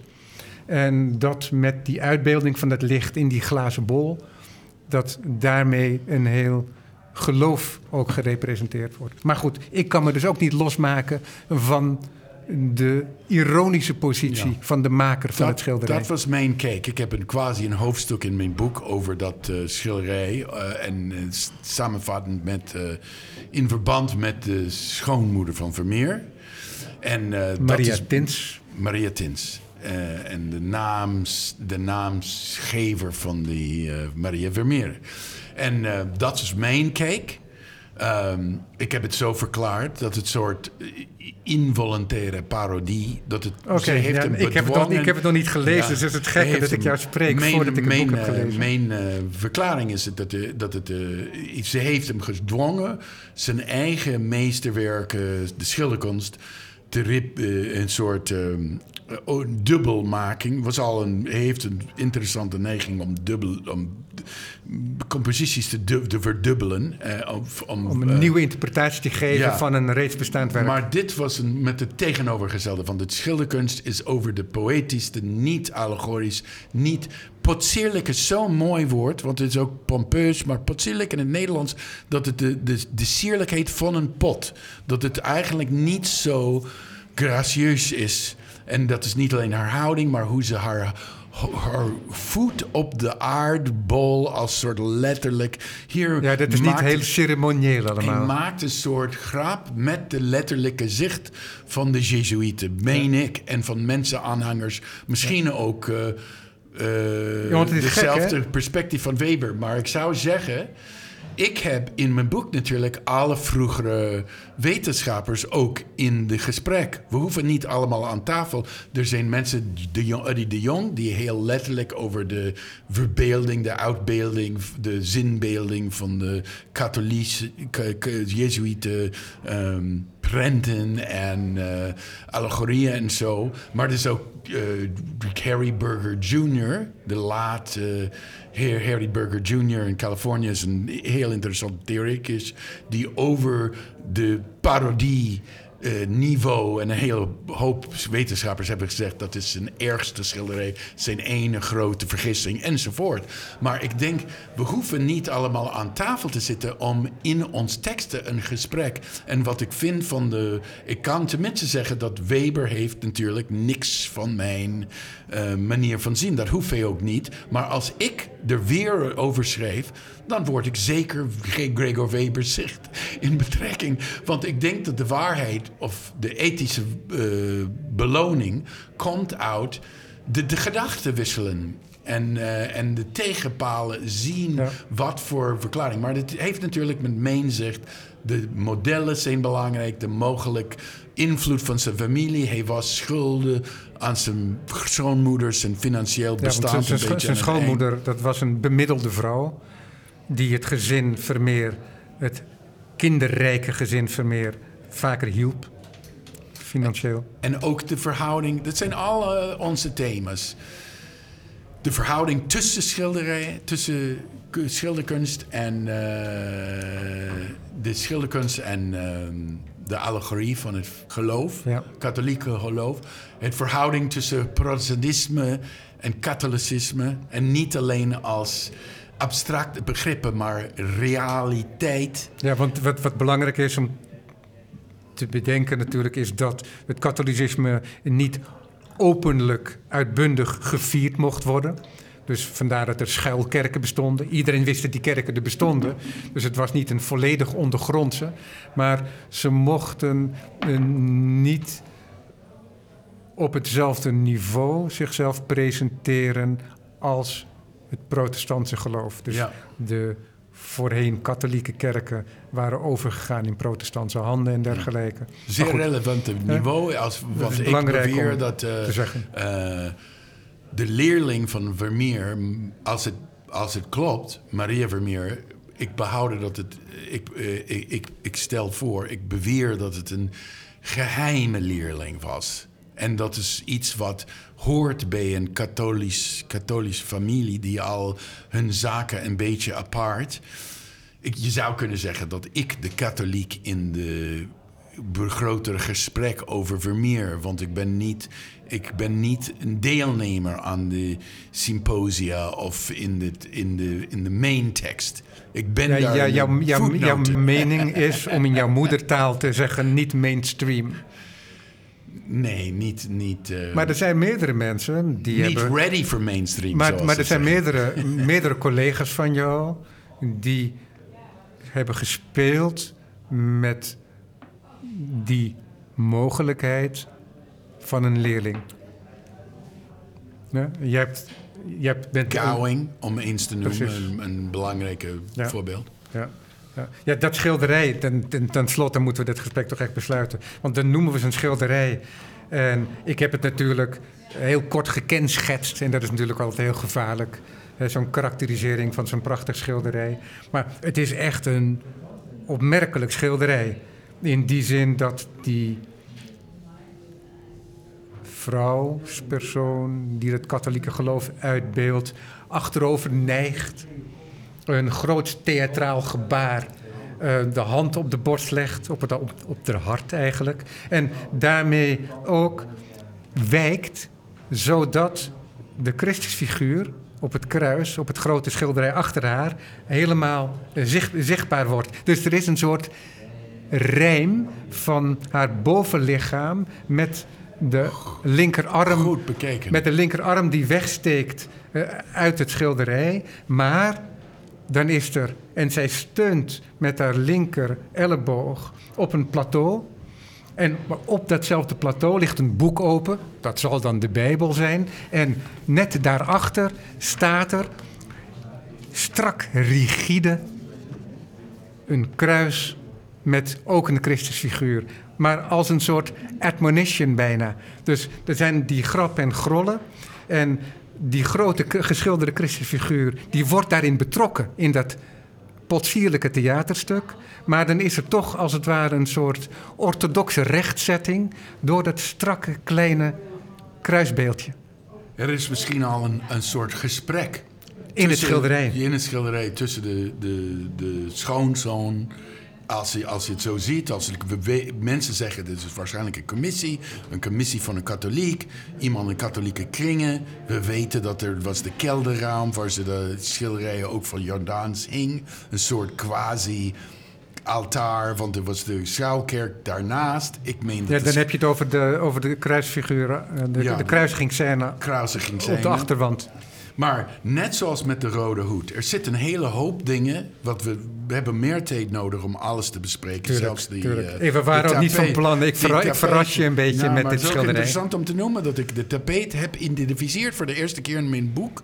Komt nooit weer terug. Wordt ook niet genoemd van Weber. Dat is een beetje schade, want ik heb het, ik, het gaat terug op een Rubens schilderij. Uh, dus de beeltenis in ja. het tapijt ja. op de voorgrond. Hè, laten we zeggen de voorhang. Um, of in termen uh, de, de, het repoussoir. De repoussoir. Um, daar, is, daar is een afbeelding in die gedeeltelijk te zien is, want één deel is geplooid, waardoor je prachtige stofuitdrukking krijgt. Maar één deel links, wat de kader uitloopt, zien we het vlak. En dus in het vlak ook een uitbeelding. Een, een prins uh, uit Wenen, een Habsburgse prins, die, die leed een paard waarop een priest met de hostie zit. Maar dat zie je niet in het. Uh, maar er zijn een hele hoop ideeën, details. Grappig. Uh, zoals je begon. Want we, zeker haar gedrag, haar, haar handen waar ze zijn, de verhouding met de schilderij achter, maar met al die props, met de slang, met dat steen, de hoofdsteen zo te spreken, de christelijke. Maar het is een spel met symbool en uh, werkelijkheid. Van historisch schilderij, allegorie en genre schilderij. Ja, maar wat belangrijk is, is dat de basis een soort alledaagsheid is. Zeker. He, want dat, is, dan, dat Moet maakt, je erkennen. Dan dat maakt dat, het een, dat we een theater zien. Ja, en er is iets al misschien een beetje boertig dat is ook, uh, als het een comedy is, dat een uh, farce, noem je dat ja, zo? zeker. En, uh, en zoals Jongen Vermeer, maar ook wie we het hadden over de Rode Hoed. Het wordt een zijn grote vergissing gemaakt. Maar het is ook een vergissing met kracht. Op zijn eigen manier is het een fantastische schilderij. Een soort humoristisch. Ik vind niet dat de, dat de boodschap of de genie in dit schilderij zit in de. Voor mij is het een beetje vervelend, de boodschap van de Jezuïeten en de allegorie. De boodschap zit in de kunst. Dat het zo'n geweldig, origineel, beetje parodistisch, humoristisch, uh, vol met grapen, heel bijzonder. Hij maakt van de vergissing een soort uh, countermeesterstuk. Want wat is de vergissing? Om dit te doen. Om het schilderij überhaupt te ze maken? Heeft, nee, heeft, ja, ze heeft hem gedwongen om dit fout te doen. Ja, jou, jou, jou, jouw, lezing is, jouw lezing is dat Maria Tins hem de opdracht heeft gegeven om een katholieke allegorie te maken. Ja. ja. En dat doet hij eigenlijk niet zozeer met plezier. Hij is geen historisch schilder, geen allegorie. Hij is iemand die van de werkelijkheid niet direct, zonder het is poëtisch. Hij geeft de werkelijkheid weer op een manier die quasi heilig is. Als ik noem dat, de, dat Vermeer de Parthenon van Holland is of uh, de Acropolis, zit, de, zit deze schilderij misschien daar aan de rand. Dat is misschien de Propylaea of de Erectonium of zoiets. Erectheon. Maar, ja. Dat zit niet bij, maar we, hebben we praten te veel. ja. Benjamin, um, ik deed het zelf. Ik verlengde het gesprek zelf. Maar dat komt ook omdat het goed is om met je van gedachten te wisselen. Het blijkt ook heel duidelijk dat we er lang niet dat uitgeput hebben. Ik ga je boek lezen. Het is natuurlijk heel gek dat ik dat pas na het gesprek doe. Maar dat komt omdat ik je artikel had gelezen. Omdat we het zouden beschenken, zoals jij net zelf al zei. En ik kreeg je een boek gisteren in handen van een vriend. Ik dank je, Benjamin Binstok, voor dit gesprek. Je boek Vermeers Family Secrets, Genius, Discovery and the Unknown Apprentice, uitgegeven door Routledge. En er is natuurlijk de Vermeer-catalogus van het Rijksmuseum en het boek van Gregor Weber, Johannes Vermeer, Geloof, Licht en Reflectie, NEI 010 in samenwerking met het Rijksmuseum.